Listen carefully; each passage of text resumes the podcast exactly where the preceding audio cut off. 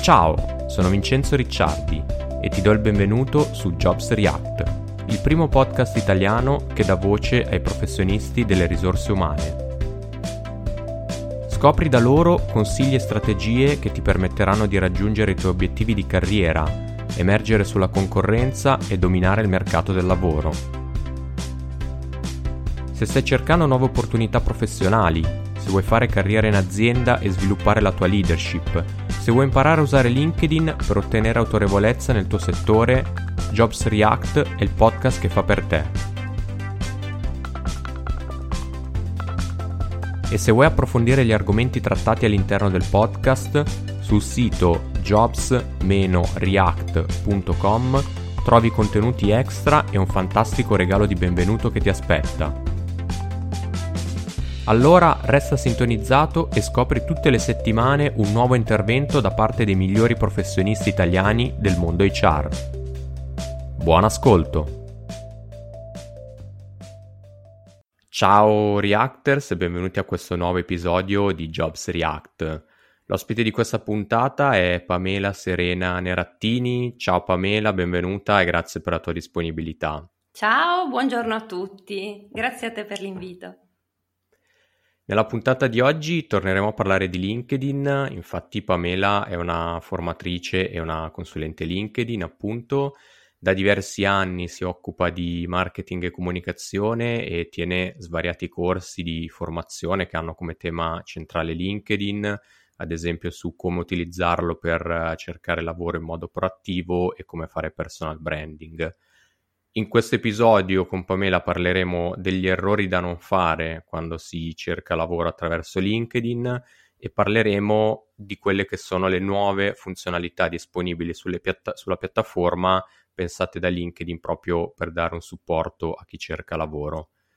Pamela, prima di entrare nel vivo di questi argomenti ti chiederei di presentarti brevemente ai nostri ascoltatori, quindi qual è il tuo percorso e come ti sei avvicinata al mondo della formazione e della consulenza su LinkedIn. Certo, allora io provengo dall'azienda, quindi mi occupavo di marketing e poi di marketing digitale, quindi io arrivo dal tradizionale in azienda e a un certo punto ho visto proprio che era più facile riuscire a esprimersi come libero professionista. Il percorso, vabbè, è stato molto complicato in realtà, però come libero professionista avevi la possibilità veramente di poterti verticalizzare, perché la realtà è stata che quando ho studiato di più LinkedIn mi sono innamorata, nel senso che mentre tutti gli altri social li facevo, li vivevo, eccetera, anche con fatica, LinkedIn invece mi ha fatto innamorare perché era una piattaforma seria, perché pian piano stava migliorando, si stava sviluppando e vedevo una potenzialità enorme, soprattutto in Italia. Io seguivo tante persone, soprattutto in America, comunque nel mondo anglosassone, e vedevo che in Italia c'era ancora molto spazio e ancora c'è oggi, perché tutti si stanno approcciando, soprattutto durante questo periodo.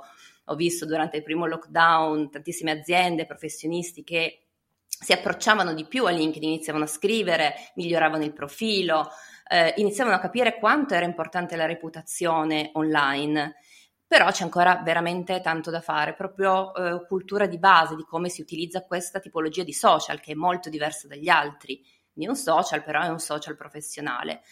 E sbagliando molti pensavano che fosse una job board, quindi un posto solo per trovare lavoro. Assolutamente non è così, e anche quello, nel senso che ci sono tante funzionalità per la ricerca di lavoro e di talenti dall'altra parte, ma serve anche per fare business, per trovare clienti, per occuparsi del proprio personal brand, quindi dà la possibilità a tutti di raggiungere i propri obiettivi. E quindi Ottimo. Io ho iniziato a fare formazione, consulenza soltanto su LinkedIn. Ormai mi sono quasi solo verticalizzata su quello. Ti sei focalizzata su LinkedIn, appunto.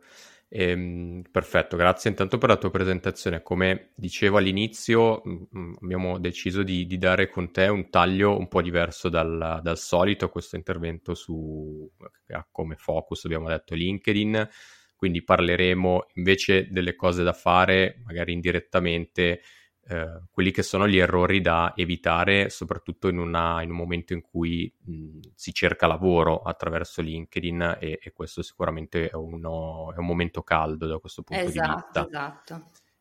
Proverei, Pamela, a suddividere il tema per step, se sei d'accordo, quindi certo. Analizzando gli errori da evitare per ciascuno dei macro temi che caratterizzano un po' LinkedIn, che sono il profilo, il network e la creazione e condivisione di contenuti. Partirei proprio dal profilo, che è sicuramente la prima cosa che viene in mente quando pensiamo a LinkedIn. Quindi ti chiedo, da questo punto di vista, sul profilo, quali sono gli errori da non commettere se si sta cercando lavoro? Sì, allora, LinkedIn ha implementato con alcune funzionalità proprio durante il primo lockdown, alcune molto buone, altre diciamo un po' meno.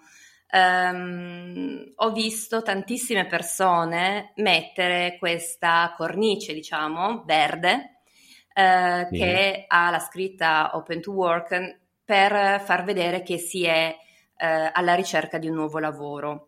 Questo, insieme al fatto di scrivere nel titolo i classici hashtag ONO, cioè Open New Opportunities, disoccupato, sto cercando lavoro, eccetera, sono l'errore diciamo che riscontro più spesso.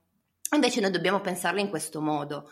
Innanzitutto il titolo serve per farci trovare, quindi noi lì dobbiamo mettere il ruolo a cui ambiamo o il nostro ruolo attuale.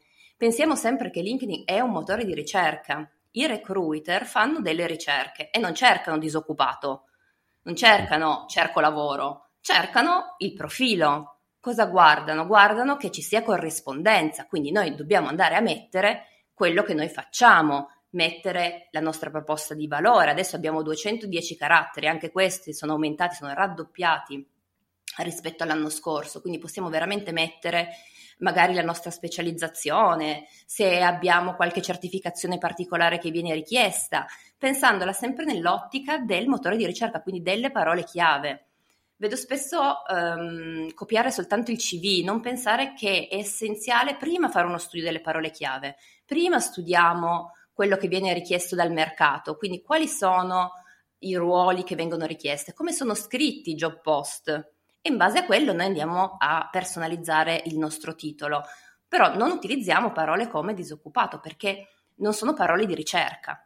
Se un selezionatore è interessato alla persona, non ha importanza che tu stia cercando o meno lavoro, anche perché molte persone stanno cercando lavoro ma non possono metterlo. Perché? Perché sono ancora in azienda, perché vogliono cambiare e quindi questo non blocca il selezionatore. Anzi, quindi non è necessario. Stessa cosa vale per la cornice verde. Io sto intervistando tantissimi selezionatori per il libro che sto scrivendo proprio per LinkedIn, per trovare un nuovo lavoro, e loro mi dicono sempre: la cornice verde in realtà è un'arma a doppio taglio, perché è vero che magari quando mi appare un elenco, quando faccio una ricerca, vedo anche la cornice verde, ma io non mi faccio influenzare da una cosa piuttosto che dall'altra, proprio perché il fatto di cercare attivamente lavoro in questo modo e mostrarlo a tutti non è detto che sia un vantaggio, perché ci fa,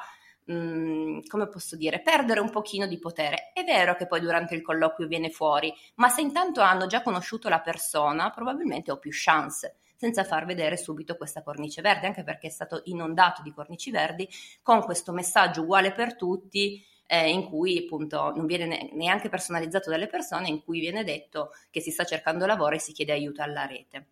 Va benissimo chiedere aiuto alla rete, ma ci sono altri modi. Quindi io ho visto una persona che ha scritto una frase che a me è piaciuta molto, che è personaggio in cerca d'autore. Questo è un modo più creativo per far capire che si è alla ricerca di nuove opportunità, senza perdere, tra virgolette, potere. Un altro errore che io vedo spesso, e anzi che mi chiedono, è: dove metto il mio curriculum vitae? Io l'ho messo in primo piano, io ho fatto un post che ho condiviso con la rete con il mio CV in modo che tutti lo possano condividere. Allora, innanzitutto LinkedIn è diverso da un CV, ma dà lo stesso tutte le informazioni. Quindi un curriculum ha delle informazioni costruite, un profilo diciamo che è statico, è vero, non si può cambiare in base alla persona che si vuole raggiungere, però il profilo vive perché ci sono gli articoli, perché si scrivono i post, perché si interagisce, perché si fa networking, quindi è vivo, mostra anche chi siamo noi, difficilmente un curriculum mostra che tipo di personalità avete, quindi non è necessario mettere il curriculum vitae nella sezione in primo piano noi andremo a mettere qualcosa di diverso, se siamo junior e quindi magari non abbiamo ancora case study da mostrare o magari nostre registrazioni in cui parliamo in pubblico eccetera, possiamo andare a mettere una frase ispirazionale, possiamo andare a mettere un TED che ci è piaciuto, un video che rispecchia i nostri valori, ma non il nostro curriculum vitae, anche perché il curriculum vitae nel momento in cui un selezionatore viene sul nostro profilo e ci chiede quindi il curriculum vitae, quello è un aggancio con la persona, ci può servire proprio per iniziare a instaurare una relazione, una nuova connessione e quindi riuscire a portare avanti una discussione. Quindi io eviterei proprio di metterlo il curriculum vitae. Quando viene richiesto lo mandate, quindi sempre pronto, quello sì, ricordatevi di personalizzarlo, quello sì, però soltanto quando ci viene chiesto. Poi ci sono altri errori relativi al profilo, per esempio avere un profilo non completo. Ho copiato appunto dal curriculum. I recruiter normalmente guardano che cosa? Che ci sia un match totale tra le skill che vengono richieste e quelle che noi abbiamo messo sul profilo. Quindi è importantissimo avere un profilo che sia completo. Mettiamo l'azienda per cui lavoriamo, mettiamo l'azienda per cui lavoravamo, perché anche questo è importante. E io lo so che in Italia è molto difficile riuscire a cambiare settore. A me viene chiesto spessissimo, io onestamente lo dico, non siamo nel mondo anglosassone dove è visto come un plus avere idee nuove, venire da un altro settore, quindi l'azienda per cui lavoriamo, per cui abbiamo lavorato è importante anche per far vedere la tipologia di settori da cui proveniamo, perché ci sono dei settori regolamentati da cui è difficile poi uscire. Mi viene in mente quello farmaceutico, mi viene in mente quello finance, ci sono delle regole, quindi è molto difficile poi riuscire a cambiare. L'azienda è comunque importante, che sia grande o che sia piccola. Se è piccola spiegate che cosa fa l'azienda nelle vostre esperienze, perché non è detto che il recruiter possa saperlo, però mettetelo, non lasciamolo lì così soltanto con il ruolo. E poi bisogna imparare a comunicarsi, questa è una skill che si apprende. Se noi siamo i migliori possibili nel nostro ruolo, ma non lo sappiamo comunicare, non sappiamo far percepire agli altri che realmente siamo bravi a fare quello che facciamo, ovviamente perdiamo delle opportunità, non arriviamo alla persona. Anche questa però veramente è una capacità che si può imparare piano piano, ci si espone, si capisce come vogliamo che gli altri ci percepiscano e a quel punto lì riusciamo anche a comunicare noi stessi. Questo assolutamente è essenziale per riuscire a emergere, perché dobbiamo riuscire a essere trovati noi rispetto ai competitor. Un'altra cosa interessante che spesso invece vedo che la gente ancora non sa è che LinkedIn ovviamente ha un algoritmo di base, come tutti i motori di ricerca, e quindi noi dobbiamo scrivere sia per l'essere umano sia per l'algoritmo, quindi le famose parole chiave che abbiamo detto prima le andremo poi a inserire su tutto il nostro curriculum vitae con diversi sinonimi. Perché? Perché noi dobbiamo piacere all'algoritmo che ci mostri per primo. E poi perché il nostro profilo è indicizzato da Google. Google considera LinkedIn una fonte più che attendibile, quindi questo che cosa vuol dire? Che anche le persone, i recruiter, i selezionatori che non sono su LinkedIn possono trovare il nostro profilo, se stanno per esempio facendo una ricerca generale su Google, senza appunto essere sulla piattaforma, il nostro profilo verrà fuori. E quindi quello è essenziale, anche capire come veniamo fuori. E sempre per questo è importante che sia completo il nostro profilo, perché loro se lo possono salvare come PDF e a volte neanche chiedere un curriculum. Quindi diciamo questi relativamente al profilo sono macro argomenti e possibili errori. Ottimo, grazie per la panoramica sul profilo. E quindi a questo punto proviamo invece a capire quelli che sono gli errori da non commettere su quello che è un altro dei pilastri appunto di LinkedIn, che è il network, quindi la rete. LinkedIn è visto molto spesso come uno strumento potentissimo per fare networking, per costruirsi una rete di contatti professionali di valore. Allora ti chiedo, da questo punto di vista, quali sono gli errori da evitare quando si prova ad espandere o interagire con la propria rete? Sì, allora il network è alla base di LinkedIn, perché LinkedIn nasce per mettere in contatto i professionisti tra di loro e renderli più produttivi. Questa è la mission dichiarata anche sulla pagina stessa di LinkedIn. Quindi tutto si basa sul network. Proprio ieri ho visto dal mobile, ho fatto poi una storia su quello, che LinkedIn, per migliorare il tuo network, praticamente ti chiede con quali persone, ti mostra 20 persone e ti chiede con quali tu hai avuto contatti nell'ultimo anno, che siano scritti, che siano di persona. Oramai è più facile scritti o via video quest'anno, direi che di persona è difficile, ma te lo chiede. Alla fine, quando tu dici questo sì, questo no, ti prende i no e ti dice: con queste persone tu non hai avuto nessun contatto, vuoi cancellarle dalla tua rete? Questo perché? Perché LinkedIn vuole sempre migliorare la nostra rete e quindi avere soltanto persone che interagiscono con noi. Avere tante persone inutili è controproducente, perché significa che comunque non interagiranno con i contenuti che noi mettiamo, o magari sono persone che non ci possono essere, tra virgolette, d'aiuto. Quindi focalizziamoci bene sulla costruzione di un network e evitiamo di subissare i selezionatori o qualunque altra persona che abbia HR scritto nel titolo con i curriculum vitae, con la richiesta di lavoro, eccetera. Noi dobbiamo creare delle relazioni. Partendo da questo, pensiamo sempre, mettiamoci nell'ottica dell'altro che riceve la nostra richiesta. Veramente pensiamo che il recruiter voglia avere direttamente il nostro CV senza neanche conoscerci, o possa proporci delle opportunità senza neanche conoscerci? Non avrebbe senso. Se ci mettiamo sempre nell'ottica altrui, capiamo che questo non potrà mai avvenire, quindi non è questo il modo giusto per approcciare le persone. Quindi che cosa dobbiamo andare a fare? Innanzitutto evitiamo di inviare le richieste mute, quindi questa cosa per cui arriva la richiesta, non spiegate perché volete connettervi, dove avete trovato il profilo, eccetera.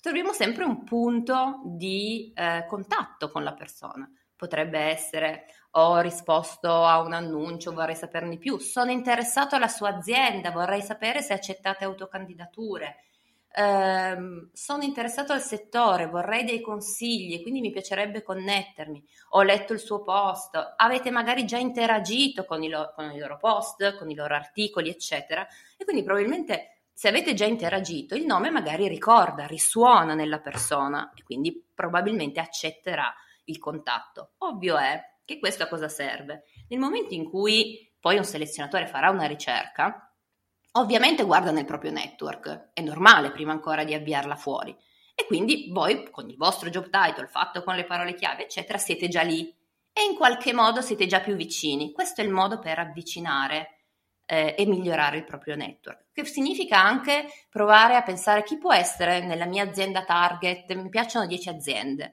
chi potrebbe essere il mio capo? Io mi occupo di IT, chi potrebbe essere? Vado a vedere, cerco di avvicinarmi anche a lui, sempre per farmi ricordare. Possiamo chiedere informazioni sull'azienda, su come si vive l'azienda, la cultura aziendale, e poi anche se ci sono posizioni, dopo un po', se ci sono posizioni aperte, perché no? Però è sempre un percorso di avvicinamento alla persona, questo è veramente fondamentale. Poi vedo anche che le persone hanno paura di esporsi, paura del giudizio. Molte volte mi dicono: ma io non interagisco perché non voglio poi avere, diciamo, critiche, piuttosto che magari interagisco male. Questo mi accade in realtà in generale, non soltanto per le persone che cercano lavoro, ma il social è fatto per questo. Non abbiamo paura di esporci. Va benissimo il fatto che magari si innesti una discussione che non piacciamo a tutti, lo sappiamo, ma è così anche nella vita reale. non c'è niente di male, quindi ovviamente non significa andare a scrivere in maniera maleducata o essere aggressivi, ma il modo in cui noi agiamo e interagiamo fa già capire qualcosa di noi, se accettiamo le critiche, come le gestiamo, il nostro problem solving, se siamo persone aggressive, remissive, se abbiamo paura di esporci, anche non comunicare. Quindi se io vedo che non hai attività, penso che tu non ti voglia esporre, che quindi davanti a un problema magari tu hai difficoltà. Questo è molto importante perché fa già capire un pochino noi come siamo, come affrontiamo determinate cose, quindi senza paura, senza parlare ovviamente di argomenti fuori luogo, perché siamo sempre comunque a livello professionale, però non bisogna avere paura. Lo so che l'inizio è difficile, ma l'inizio vi assicuro che è difficile per tutti. Nessuno di noi, anche chi di noi vive sulla piattaforma oramai da tempo e quindi interagisce moltissimo, l'inizio è stato difficile per tutti, uno prova e pian piano si migliora, ma veramente non pensate di essere soli perché è stato così. Chi vi dice che non è stato così vi dice una bugia, perché tutti noi abbiamo iniziato, abbiamo provato, abbiamo migliorato, abbiamo ricevuto critiche e siamo andati avanti, nessun problema, ok? Quindi questa è una cosa che veramente ci tengo, che nessuno abbia paura di esporsi, di scrivere. E poi un altro consiglio che posso dare è quello di mappare la rete. Cosa vuol dire? Vuol dire che molte volte quando io inizio con le persone che cercano lavoro dico ok, ma chi hai nella rete? Boh. Ecco.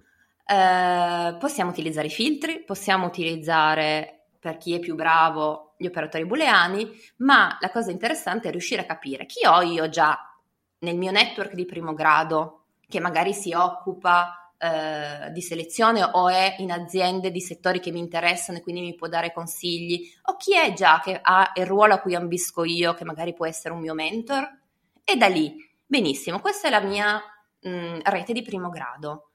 Chi ho nella rete di secondo grado per cui il mio primo grado può introdurmi? Anche questa è una cosa sottovalutata, l'introduzione da parte di una persona, che non vuol dire spingere una persona, vuol dire semplicemente mettere in contatto, e su LinkedIn è fatto per questo, mettere in contatto le persone.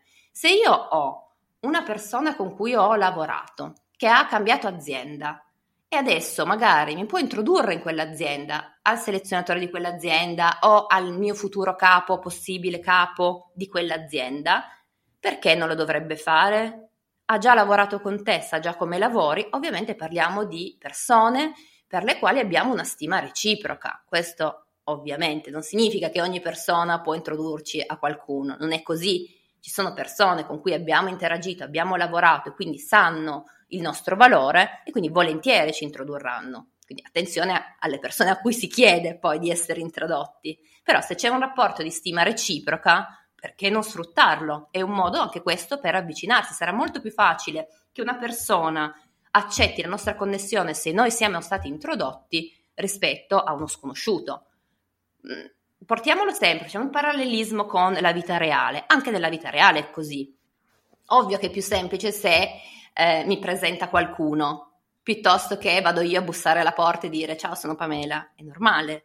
Quindi sfruttiamo questa cosa, mappiamo la nostra rete di primo grado, mappiamo quella di secondo grado e vediamo chi può esserci in qualche modo d'aiuto.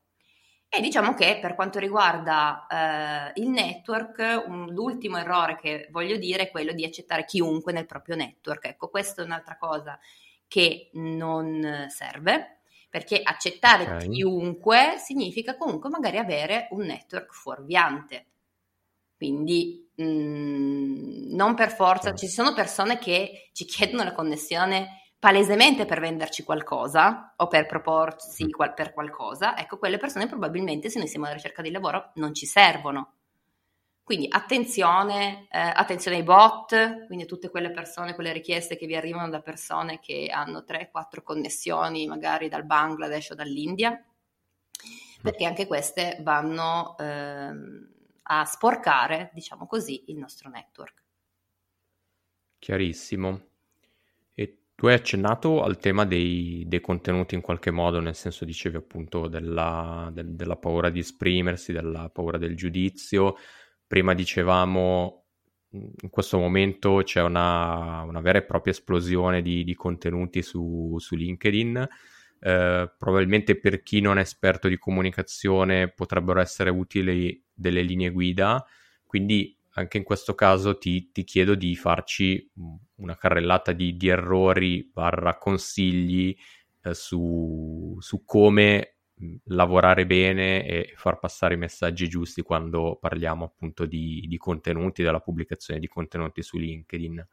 Sì, va bene. Allora, relativamente ai contenuti, è vero, abbiamo già detto la paura di esporsi, eccetera. Se noi decidiamo di postare qualche cosa, dobbiamo però essere sempre pronti a rispondere alle persone. Anche questo lo vedo fare non spesso. Bisogna avere una strategia. Cosa vuol dire? Che in tutto in realtà dobbiamo avere una strategia. Abbiamo visto prima il profilo strategico, perché abbiamo usato le parole chiave, quindi per il match. Il network strategico, non accettiamo tutti, vediamo chi può essere in target. Contenuti uguale, dobbiamo avere una strategia. Se noi postiamo qualche cosa e le persone interagiscono con noi, e noi dobbiamo in qualche modo fare anche noi delle azioni, sempre azione e reazione. Quindi se le persone decidono di commentare, noi andremo a ringraziare per il commento e poi a rispondere a quel commento, proprio per cercare di innescare una discussione per due motivi.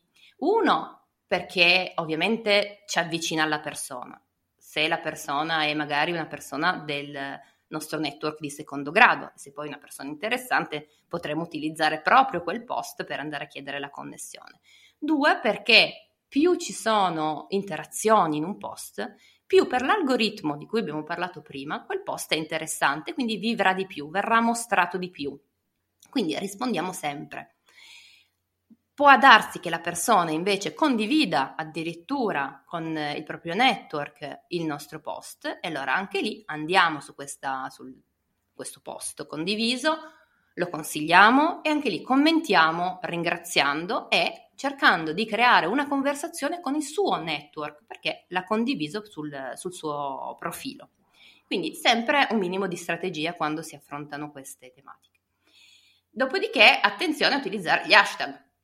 Gli hashtag che io vedo spesso utilizzare come grassetto, quindi in mezzo ai post messi lì perché appunto non si può, lo vedi anche tu, sì.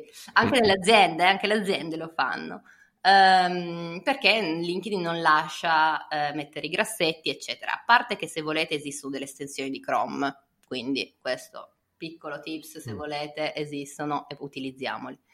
Però gli hashtag servono per categorizzare, quindi si finisce in un feed in cui ci sono argomenti relativi a quell'hashtag. Se io metto hashtag la parola che voglio mettere in evidenza, che è hashtag soltanto lavoro, o hashtag che ne so Torino perché metto la città, ecco, quello non serve. Andiamo a vedere quali sono gli hashtag interessanti per noi, dove io voglio apparire. Non lo so, esiste l'hashtag trovo un esperto, magari io voglio apparire lì e quindi al fondo del mio post vado a mettere questa tipologia di hashtag. Voglio mettere, non so, su cerco lavoro, trova lavoro, eccetera, perché vedo che lì ci sono altre persone come me, o perché lì vengono ricercate le persone, allora metto quella tipologia di hashtag. Non andiamo a utilizzarle a caso, giusto per mettere qualche cosa in evidenza. Vanno, servono proprio perché sono delle etichette, esattamente come avviene negli altri social, quindi quello è essenziale saperli usare e saperli anche studiare, quindi andare a capire quali possono essere più utili per noi. Poi è necessario, questo lo so che è difficile per tutti, ma ci vuole tempo, pazienza, metodo, costanza. Non basta esserci oggi e domani avere risultati. Purtroppo non è così, LinkedIn non è one shot, è time consuming, quindi non basta avere oggi ho fatto il profilo quindi domani mi chiameranno tutti, no. Interagire con le persone, creare il network, creare contenuti, ci vuole tempo per essere conosciuti, ci vuole tempo per arrivare alle persone giuste, ci vuole costanza, bisogna essere presenti sempre e non demoralizzarsi, perché lo so che molte volte accade, io dico sempre ai miei allievi, se dopo 3-4 mesi vi siete stufati e avete detto basta, non voglio più saperne, scrivetemi e vi do io l'energia per andare avanti, la motivazione, esattamente, perché io stessa ci ho messo mesi per farmi conoscere, anche se io stavo su LinkedIn tutto il tempo, quindi è normale. È una piattaforma in cui c'è tanta concorrenza, gli argomenti sono tantissimi e quindi è normale che ci voglia un po' di tempo per crescere, ma questo anche qui non sentitevi soli perché vale assolutamente per tutti. E utilizzate assolutamente LinkedIn per rimanere aggiornati. Perché? Perché intanto mostrate ai possibili selezionatori, capi d'azienda, eccetera, capi funzione, che voi siete sul pezzo. Perché LinkedIn, essendo un motore di ricerca, come abbiamo detto prima, ha delle informazioni che sono normalmente più aggiornate di quelle che trovate altrove. Perché? Per il semplice motivo che a postare sono professionisti che difficilmente si giocano la reputazione mettendo informazioni fake, mettendo cose non aggiornate, eccetera. Si può fare una ricerca per contenuti, per argomenti, e quindi possiamo rimanere veramente aggiornati sulle cose e quindi far vedere che noi siamo sul pezzo. Questo è fondamentale. E l'ultima cosa che vi dico è: evitate di costruirvi un personaggio finto. Quindi io voglio essere percepito in un modo che non sono, magari io sono timidina, però su LinkedIn voglio far vedere, tanto c'è uno schermo e voglio che il recruiter mi veda bella, pimpante, molto proattiva, eccetera. E attenzione, perché poi non c'è coerenza quando farete il colloquio.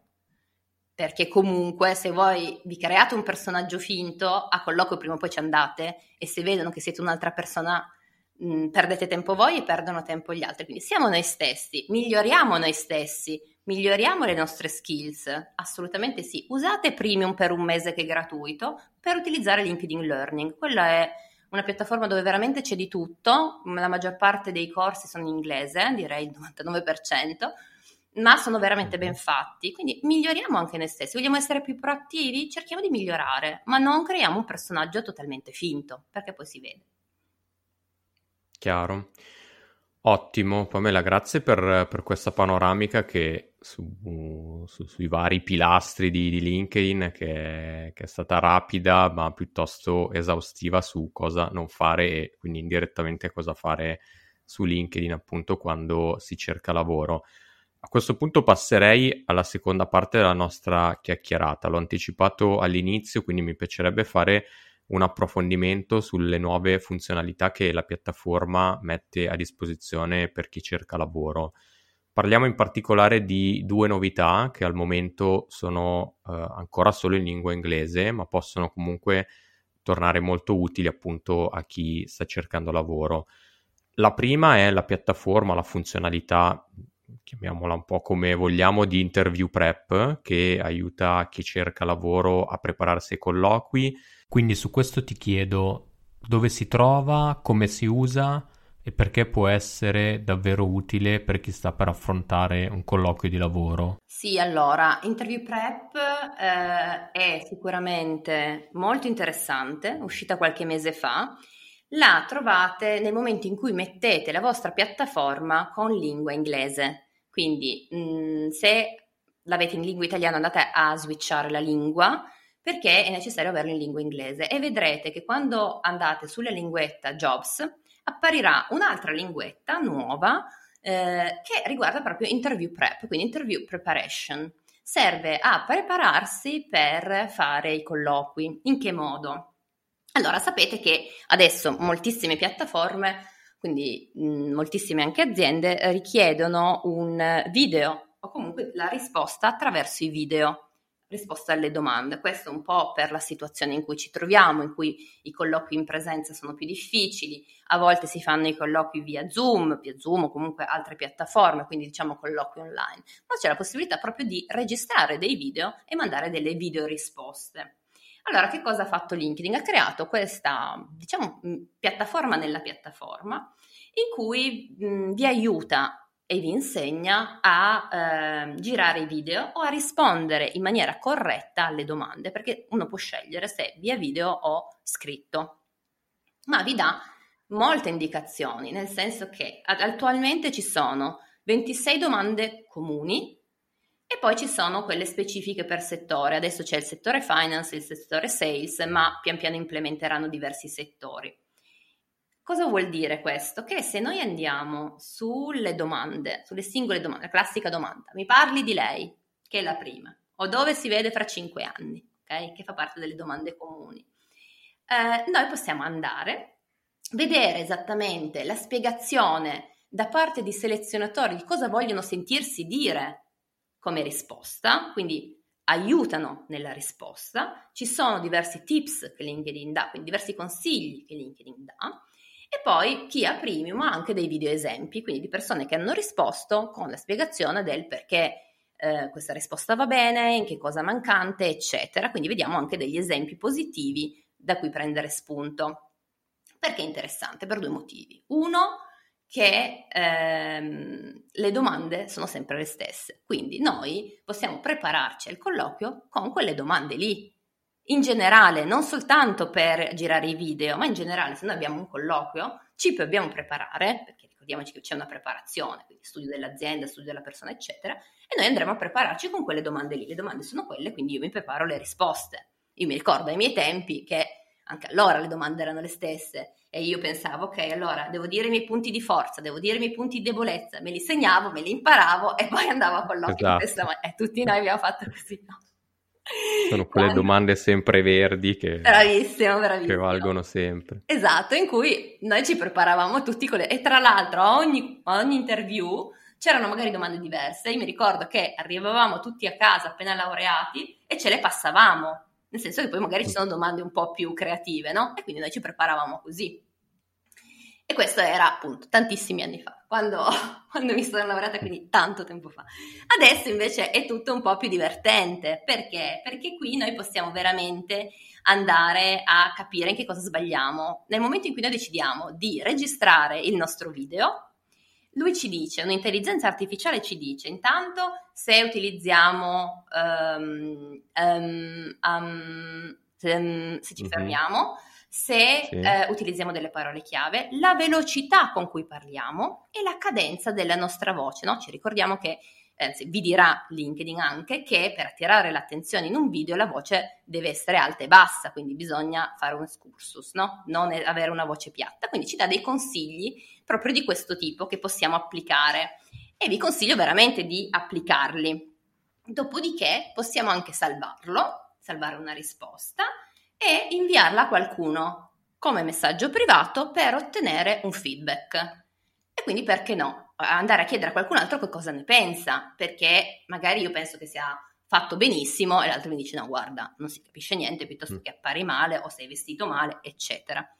Possiamo anche salvare più di un video, perché se io per esempio voglio rispondere alla stessa domanda ma magari per ruoli o settori diversi, probabilmente la mia risposta sarà diversa e quindi possiamo anche salvare più video, in modo che nel momento in cui ci viene richiesto io ho già i video pronti.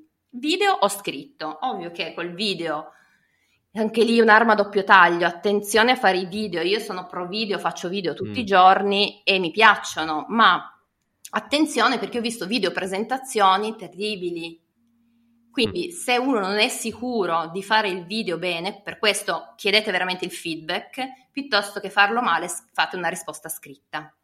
Quindi quello, mi raccomando, attenzione. Però utilizzatelo soprattutto per le 26 domande comuni, io lo trovate molto interessanti, lo so, il video deve essere girato in inglese, quindi al momento, quindi non c'è ancora in Italia la possibilità in italiano, però è anche vero che probabilmente molte aziende, non le piccoline, ma molte aziende utilizzano comunque l'inglese come lingua di business e in ogni caso può servirvi per iniziare a prendere dimestichezza o per i junior a vedere quali sono le domande che vengono fatte più frequentemente.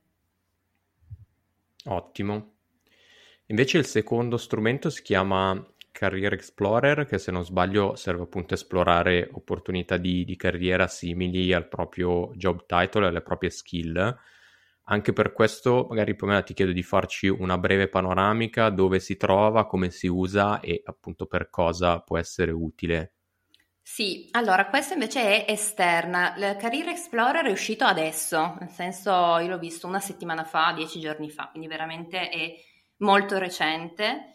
Il link dovete proprio cercare LinkedIn Career Explorer perché è un link esterno, è linkedin.com github.io/career-explorer. Però se lo cercate tranquillamente come Career Explorer LinkedIn vi viene questo sito e potete andare a vederlo. Anche qui parliamo sempre di funzionalità in inglese, e quindi le skill sono scritte in inglese, eccetera. Che cosa serve? Serve per analizzare le skills che voi avete. Voi inserite il vostro job title, non potete scegliere quello che volete. Per esempio, io che volevo mettere LinkedIn Trainer non ho potuto mettere, ho dovuto mettere Social Media Specialist, una roba del genere. Okay. Quindi dovete prenderli da un menu a tendina, non è detto che ci sia già il vostro. E mettete anche la città potete mettere invece le città italiane, quello sì lo permette. E cosa vi dice? Vi dice le skill che tu devi avere, che quindi che presumibilmente hai per il ruolo che fai o che vuoi fare, e ti dice quali sono le skill in comune con altri lavori simili. Quindi ci sono dei lavori simili che può essere il direttore marketing, che può essere il responsabile della comunicazione. Che skill ti mancano?